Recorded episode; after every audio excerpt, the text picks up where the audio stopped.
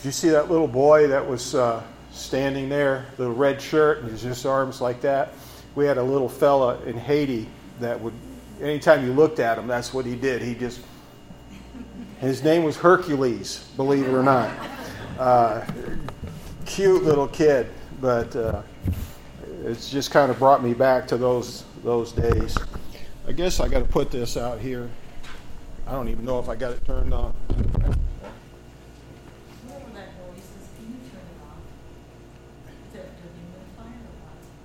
Yes, that's the humidifier. Sam, could you just go back and hit the power button on that dehumidifier? Thank you. Well, we are at the millennial kingdom of God.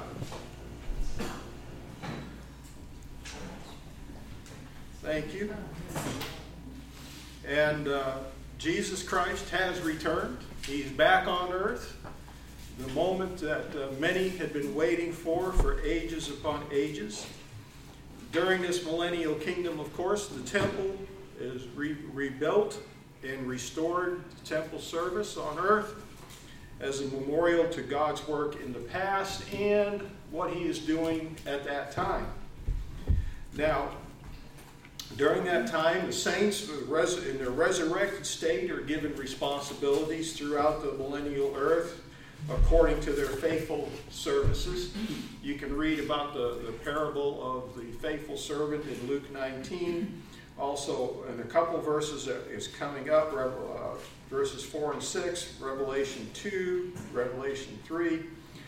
But then there's one in 1 Corinthians, and I've had people, um, including pastors' children in, uh, in our church, that didn't know this next one. It's 1 Corinthians chapter 6, verses 2 and 3. Do you not know that the saints will judge the world. And if the world will be judged by you, are you unworthy to judge the smallest matters? But then here's the, the statement that many people don't know, and we won't elaborate much into it. I don't want to get into this tonight, but do you not know that we shall judge angels? So that's an interesting statement that we get to sit in judgment of the angels. And I believe, from what I can read, my limited knowledge, I believe that we will be looking not at how good is the good angel. You know, did, did you, you know, uh, what is it, Clarence on It's a Wonderful Life, you know, get your wing? Did you do a good job, Clarence? I don't believe it will be like that. I believe it will be for the fallen angels that decided to follow Lucifer, and that we will be there as the judge uh, and jury, let's say, to say, you turned your back on God, you're going to be condemned. Because we'll see here in a little bit what happens to them and their leader. But a lot of people do question is it a thousand years? Yeah. Is, this, is it really going to be a thousand year reign? I believe it is. There's no reason not to follow along with the thousand year literal reign of Jesus Christ. There's nothing that gives us any indication that it's uh, any kind of figurative language here. It's, I think we should just take it literally because God has a lot that He's going to do during this millennial reign. And one of the things that He's going to do is that it will demonstrate Jesus' worthiness and His victory to rule the nations it'll demonstrate that he is worthy to be King of Kings and Lord of Lords. Now, it's also important because it's going to reveal the depths of man's depravity. Uh, during this time, men will live in a perfect world. God will be in charge. There will be no crime, no wars to speak of. It'll be a perfect environment. And there are still going to be some that are going to be a little bit ornery and rebellious. You all have heard people say, well, uh, man's problems are the result of his environment. You heard that? He, he had a bad upbringing. It was his family atmosphere. He never got a chance at education. All of those excuses are going to be gone. Yeah, I remember the, the accident, I believe it was in Texas. This rich kid had a car accident, killed three or four others. And they said, well, his parents never told him no, so he didn't know that he had to obey the rules of the road. You know, that was the defense that they used in court. And those excuses will no longer be viable because we are now going to be in a perfect environment where God is in control. And because of that, they won't have an excuse to say it's their environment. But what that will show, it'll show the deep, depraving sin that man has within it. When you take away all the excuses of environment, all the excuses of being able to have this or have that, uh, it'll come down to the only thing that can cause the depravity of man is the internal sin that is within them that needs forgiveness by Jesus Christ. It's also important because it's going to show the eternal depravity of Satan. Satan's going to be locked up for a thousand years. And as soon as he's released, he's going to go on a heyday. So it's going to show that even being you know, locked up, unable to influence anything, he still has that evil nature within him. And it's going to come out, and it's going to come out in a violent and fierce way when he is released. However, it won't be for long. Spurgeon writes, Let us rejoice that the scripture is so clear and explicit upon this great doctrine of future triumph of Christ over the world. We believe that the Jews will be converted and that they will be restored to their own land. We believe that Jerusalem will be the center metropolis of Christ's kingdom. We also believe that the nations shall walk in the light of the glorious city which shall be built at Jerusalem. We expect that the glory, which shall have its center there, shall spread over the whole world, covering it as with a sea of holiness, happiness, and delight. For this we look for joyful expectation. And I think that's a pretty good picture of what we're looking at in the millennial time. It's going to be a time of wonder. It's going to be a time of excitement. It's going to be a time of joy. No more uh, worrying about walking down the street. You know, you, if you're walking downtown at night, you won't run from street light to street light. You'll be able to take your time because the glory of God's going to be everywhere. It's going to be peaceful and quiet. In verse 4 of chapter 20, John says, I saw thrones, and they sat on them, and judgment was committed to them. Then I saw the souls of those who had been beheaded for their witness to Jesus and for the word of God, for who had not worshipped the beast or his image, and had not received his mark on their foreheads or on their hands. And they lived and they reigned with Christ a thousand years. Well, the question we have to ask is who sits on the thrones? And there's a lot of speculation about that. Some say it's the 24 elders, others say it's the apostles and a company of saints. Still, others say it's the saints themselves. Others say it's those who were beheaded and were chosen for their faithfulness to sit on the thrones. We really don't know. All we know is that the thrones are there and there's somebody sitting on them working with God as he begins this millennial kingdom in judging those who have uh, perhaps fallen. Now, some say perhaps this is the judging of the angels. Some say perhaps this is the moment where this First Corinthians passage comes into play, and the, the, the good angels are getting their well done, and the bad angels are saying adios. You know, uh, you're going to get what you deserve. But again, we're not sure what judgment is being done here. All we know is that they sat on them someone was sitting on the throne and judgment was given to them. These saints that reigned with Jesus for the same period of time that Satan is bound. And this, this kind of makes sense that it might be the fallen angels where their leader is, is in prison, uh, kind of put away out of, out of any kind of influence he may have, so that it make, would make sense that they would be judging those fallen angels at this point, but again, we are not sure. They administrate, though, the kingdom of Jesus Christ over the earth, reigning over those who pass from the earth of the great tribulation into the earth of the millennium. All those who overcome in Jesus Christ will rule with him. So, you know, that's a, that's a great comfort. But why does John only mention the tribulation saints? Well, uh, many believe it's because uh, this is written to encourage them, to honor them for their steadfastness and under the great pressure that they would have had to take the mark of the beast or to pay homage to uh, the false prophet. They suffered under the Antichrist who said, I'm going to rule this earth and you will, and they didn't. So many believe, and I think it's pretty accurate, that this is to honor them. To honor, he makes mention of the tribulation saints because they have gone through probably more difficulty than any other saints during history.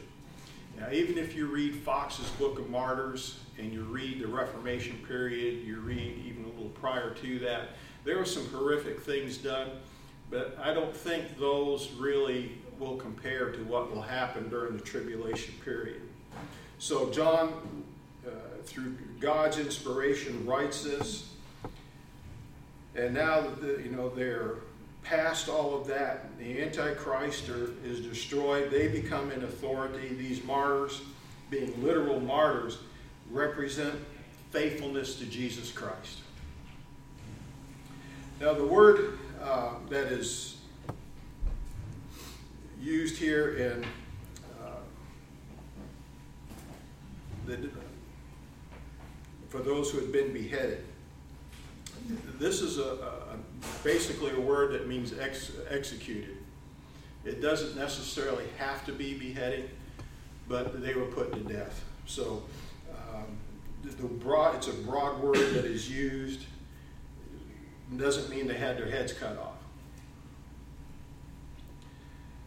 In verse 5, but the rest of the dead did not live again until the thousand years were finished. This is the first resurrection.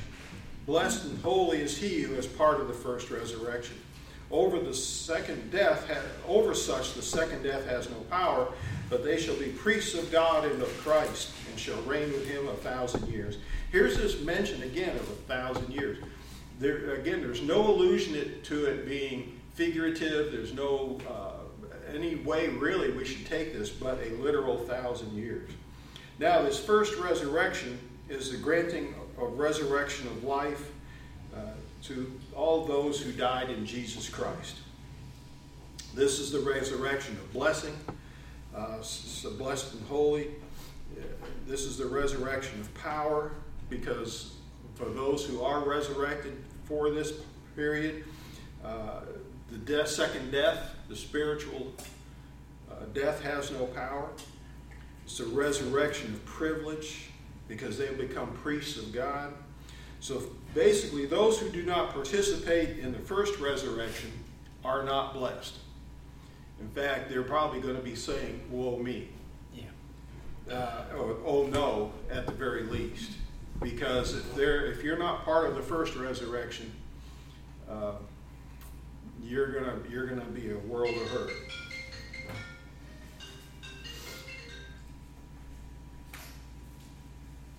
Those who do not have part of that first resurrection are under the power of the second death and have no privilege. They have no uh, ability to come and say, but God. In John chapter 5, verses 28 and 29, it says, Jesus described two resurrections. Do not marvel at this, for the hour is coming in which all who are in the graves will hear his voice and come forth. Those who have gone those who have done good to the resurrection of life, those who have done evil to the resurrection of condemnation. So here we see uh, Jesus describing those who are in this first resurrection. The two events, though, are separated by a thousand years. The first resurrection is at the beginning of the millennial kingdom. the second, for the, rest of the dead, is not until the thousand years are finished. Now, there's some question by some who say, well, this is just a singular event. And if, if that's true, then it argues for a post tribulation rapture. Because if, if it happens as a singular event, the resurrection of the believers, then what do you do with those who come to Christ during the tribulation? So, you know, that kind of puts it out of, out of really a, a possibility, in my opinion. I believe this is more of an order, uh, such as a sequence of events. The first resurrection happens during a, say, seven year time period from right pre tribulation rapture for all of those who died in Christ, and through the tribulation, all of those who died during the tribulation. So, this is just a sequence of resurrections. This is the first resurrection. The group, it's a grouping covering a space of time. The second re- resurrection will be at the end of the millennial time period. Donald Barnhouse writes, it says of the first resurrection, it must be especially emphasized that our, that our phrase in the apocalypse covering this resurrection is a retrospect that looks back over all three resurrections. So we've got a time frame here that, that the first resurrection is not a single event, but just an order of things. So that, that hopefully will help kind of clear it up as mud. But uh, don't worry about it. If you believe in Jesus Christ, you'll get to watch it. That's the important thing. In verse 7, now when the thousand years have expired, Satan will be released from prison and will go out to deceive the nations which are in the four corners of the earth, Gog and Magog, to gather them together to battle, whose number is as the sand of the sea. So, this verse here, it, it bothers some people. Why would God let him loose? Well, to show that he is a depraved creature, to show that he is pure evil. There's been a thousand years of peace on the earth. And suddenly Satan is allowed once again. During this time, as he is going about to deceive the nations, it will also show the depravity of man. That even being brought up, as we said, in that good environment where everything is beautiful, peace, joy, happiness, that that sin nature is still there and needs to be taken care of by the blood of Jesus Christ. And he is going to go out and he is going to deceive people. And he is going to get them to follow him. After a thousand years are over, he'll be released and successfully organize many people on earth in another attempt to bring rebellion against God. Some say, well, why will he why will he rebel? Well, because it's the sin nature.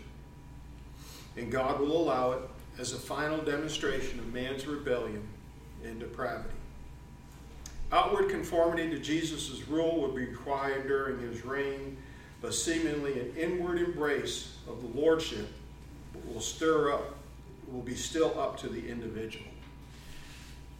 So it's still, even during the millennial reign, it's still going to be the choice of that people. Just as it is now, we have a choice to follow Jesus Christ. They will have a choice as well. And they're still going to have to trust in Jesus, just as we do today, even during that millennial time frame. In this, we see more important reason that God has for the millennial kingdom following his final rebellion. For all of human history, man has wanted to blame his sinful condition on his environment. He won't have that excuse. With the millennial kingdom of Jesus Christ, God will give them a thousand years of perfect environment. But at the end of the thousand years, man is still going to rebel against God. It's hard to fathom that. It's hard to fathom that even during that time frame, there will be some who can't see the goodness of God. Either they don't want to, or they're just playing at a game. Walvoord writes, It'll be proved once more that man, whatever his advantages and environment, apart from the grace of God and a new birth, remain at heart only evil and at enmity with God. Who will these rebels be? There will be those who survive the great tribulation and enter into the millennial kingdom, and their, de- and their descendants. There will be infants born. There will be babies born during the millennial time frame. There will be people that will grow old. During this time, they will be required to make a choice between the devil and Jesus Christ, just as it is now. Now, Gog and Magog, these are prophetic enemies from, of Israel from Ezekiel chapters 38 and 39. But the battle described in Ezekiel doesn't seem to be, or it seems to be distinct from this battle here. It seems to be, it's a different battle. Some say it's the same. Uh, Lamar Cooper says there's three possibilities. Number one, they are the same battle. We just seeing it from different advantage points. That's possible. This is the battle written of in Revelation 16, taking place in the Megiddo Valley, Armageddon, or a combination of the two. Since we cannot identify exactly what Gog and Magog represent, it is best to say they represent all of those who oppose God and his people. So when we talk about Gog and Magog, you know, we often think of what Ezekiel writes, and we think of geographic areas of Russia, China, their opposition to Christianity, uh, their intent to back countries which are against Israel. Uh, they're very strong backers of Iraq, Iran, uh, Syria, uh, of course, the Hezbollah. Um, there's some rumors and rumblings now that they're having a greater influence in Turkey than, than we are having now. Which, uh, you know, part of, I think, myself, part of the reason that they went into Ukraine is they have access to the Black Sea. Uh, they can just easily bring troops across there and come down out of the north, which is what Gog Magog, if you read through Ezekiel. So there's a lot going on in that part of the world that fits into what we read in Revelation and what we read in Ezekiel. But the truth of the matter is, it's not going to be much of a battle. It's going to be over uh, pretty pretty quickly, I think. This is the final battle that clearly takes place at the end of the thousand year reign of Jesus Christ. Verse 9, it says, They went up on the breadth of the earth and surrounded the camp of the saints and the beloved city. Well, the beloved city, of course, is Jerusalem. And fire came down from God out of heaven and devoured them. They didn't even get a chance to fire a shot, to put out a warning cry. I think as soon as they assembled around the city, God's, God's going to say, yeah, remember when I did this once before and sent fire down? Well, guess what? We're going to do it again. And he's just going to take care of it. So it's not really a battle. It's not even a war. They may have thought so, but God clearly says otherwise. As, soon as they came around his beloved city of Jerusalem, where he has set up his, his kingdom, he just destroys them. The devil who deceived them was cast into the lake of fire and brimstone where the beast and the false prophets are. And they will be tormented day and night forever. This little phrase right here is interesting because there's a lot of people that want to say, well, when we die, and if, if we're not on God's side, we're just annihilated. We go into nothing. No, right not. God's very clear in the language here. In fact, this is in the Greek language, this could not be more clear and definitive than the way it was written. They will be, that's a promise, it's written in an imperative, tormented day and night forever and ever. No getting away from it. There was a, a scientist, and his name just went with my hair. Uh, Voltaire.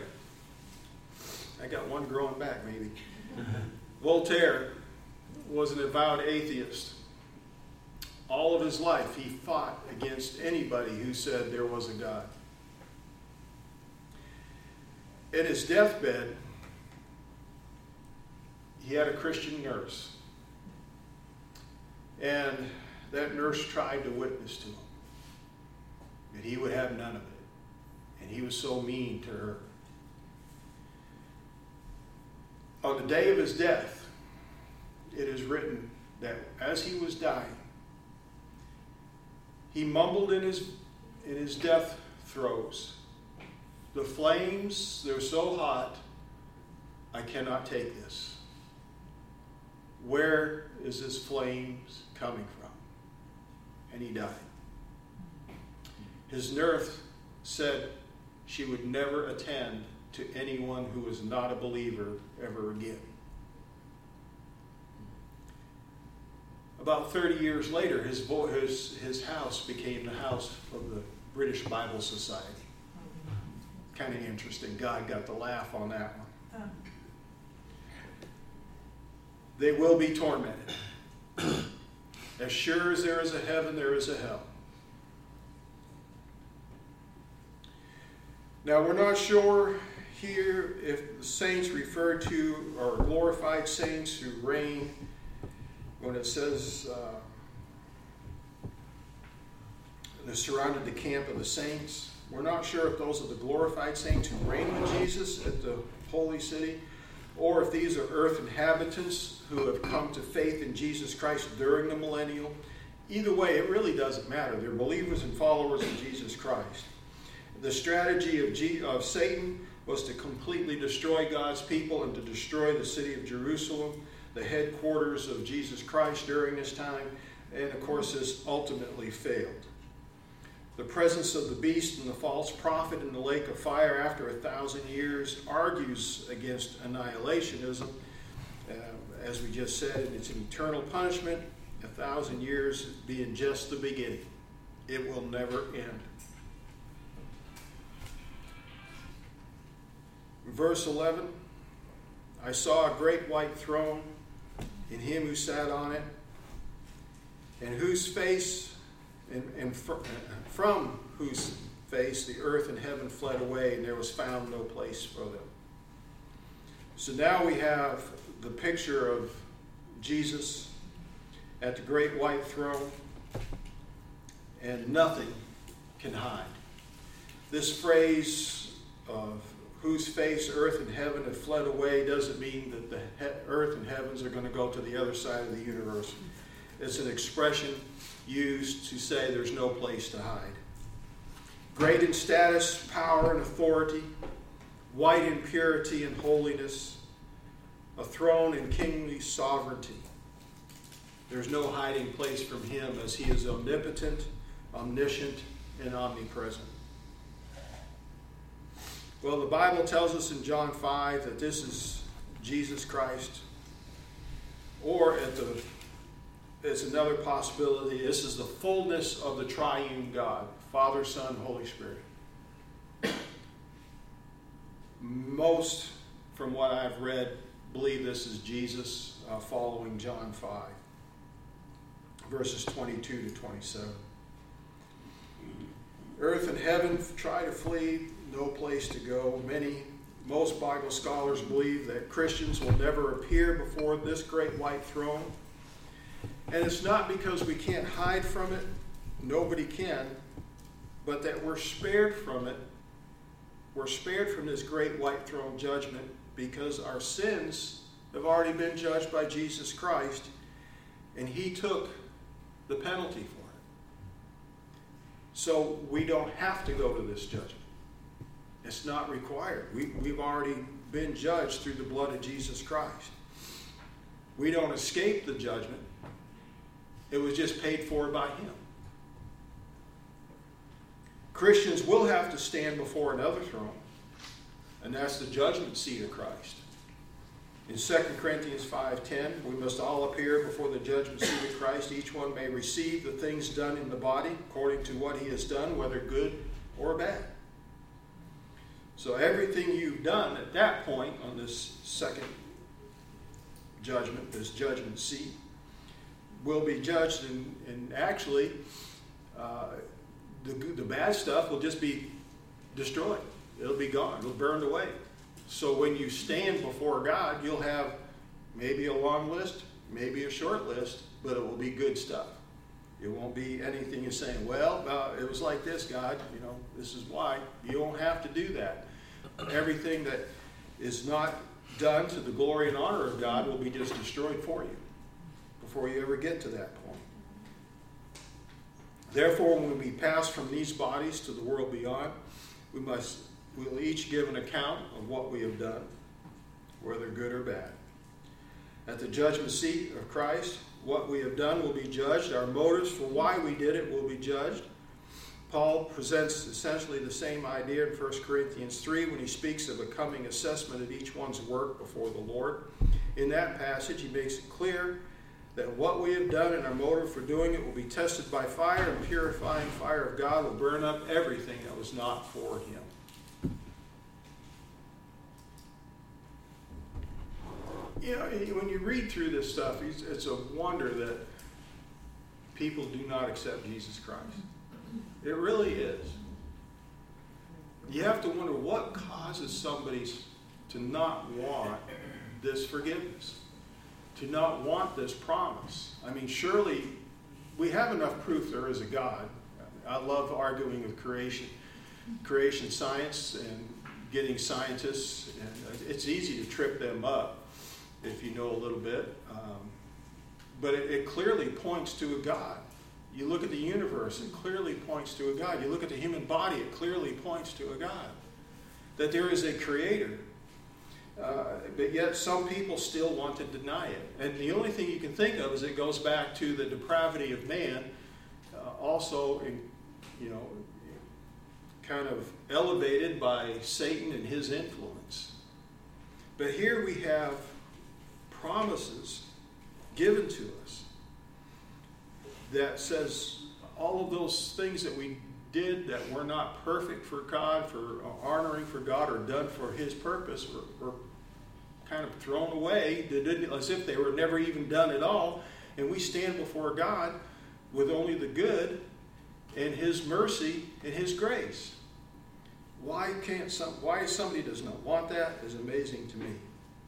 In verse 12 it says, "I saw the dead, small and great, standing before God, and the books were opened, and another book was opened, which is the book of life." And the dead were judged according to their works by the things which were written in the books. The sea gave up the dead who were in it, and death and Hades delivered up the dead who were in them, and they were judged, each one according to his works. Now, this is not a trial to determine what the facts are. The facts are written, the facts are done, they're in. This is a sentencing time. Their standing posture, Walvoord writes, means that they are now about to be sentenced. Because of this sentence is a sentencing and not a trial, those who stand before the throne have nothing to say. Many will think they'll go and tell God a thing or two at the final judgment. But there's a letter from Dear Abby written some years ago, and I don't remember where I found this, but it's, it's, it's interesting, but it's sad. Dear Abby, I'm a troubled, I am troubled with something a reader wrote. What right do we mortals have to demand an explanation from God? Abby, the writer that has never known the gut wrenching pain of losing a child. God didn't answer my prayers. And I resent being told that I have no right to question God. If there is a God, and if I ever get to meet him face to face, you can bet your life I'll plenty wise for him to answer. I want to know why my little girl died and why that drunk was allowed to go on living. I love her more than my life, and I miss her so. I am mad that I am having to live in a world where she no longer lives, and I want to know why. Why shouldn't I have the right to ask God? Aren't we supposedly created in His image? If so, He has a heart and soul capable of hurting just as I hurt. Why would He not expect to be questioned if He has anything to do with miracles? I don't fear the Lord. I don't fear hell either. I know what hell is like. I've already been there since the day my precious daughter was killed. Please sign me a bereaved mother. Those are tough questions. I've had to answer some of those. And the sad thing is, there is no criticism of God on that day. You're not going to go there and ask God why. You're going to go there and get the sentencing that you have placed upon yourself. This desperate woman at that point will not only see the righteousness and goodness of God, but she'll also see her own sin and her rejection of Him more clearly than ever before. One can only pray and hope that she somehow came to understand how the Father Himself knew the pain she experienced when He allowed His Son to go on the cross. If we're not listed in the book of life, then each one is judged according to his works. Those who refuse to come to God by faith by default on their own words will be condemned. Works will not have an issue. It's by faith in Jesus alone. The degrees of punishment for unbelievers according to their works, however, um, here is what they are sentenced to according to specific eternal punishment Matthew 11 20 to 24. And we will end there.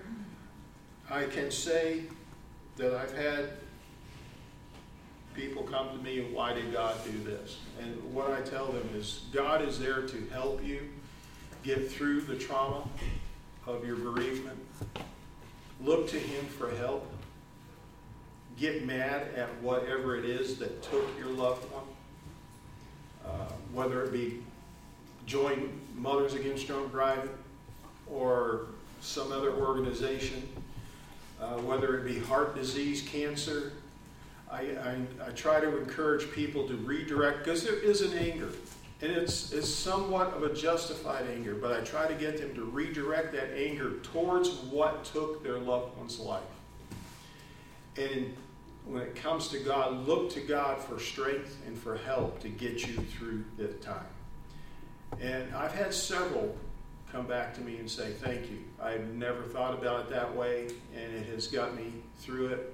Um, I can't, I how many st- stillborn babies we have buried. Oh my goodness, a lot. More than I ever wanted to think of. But when you have somebody that comes up to you and talks to you about like this mother did. You know, I'm, you can't wait to see God. I'm going to ask him why this and why that. Kind of help them redirect it. We live in a fallen world. We live in an evil world. We live in a world that is influenced by Satan. And if we can kind of redirect that thinking into those areas, this is why this is happening. God is the light. God is the peace. God is the joy. God is the strength. God is the happiness that wants to get you through this time of darkness you'd be surprised how much you will help them in their life. Uh, so there's my two cents uh, uh, when it comes to people asking questions or people saying, I can't wait to get before God because you're not going to have any opportunity to say, Well, God, I want to know this. Not going to happen.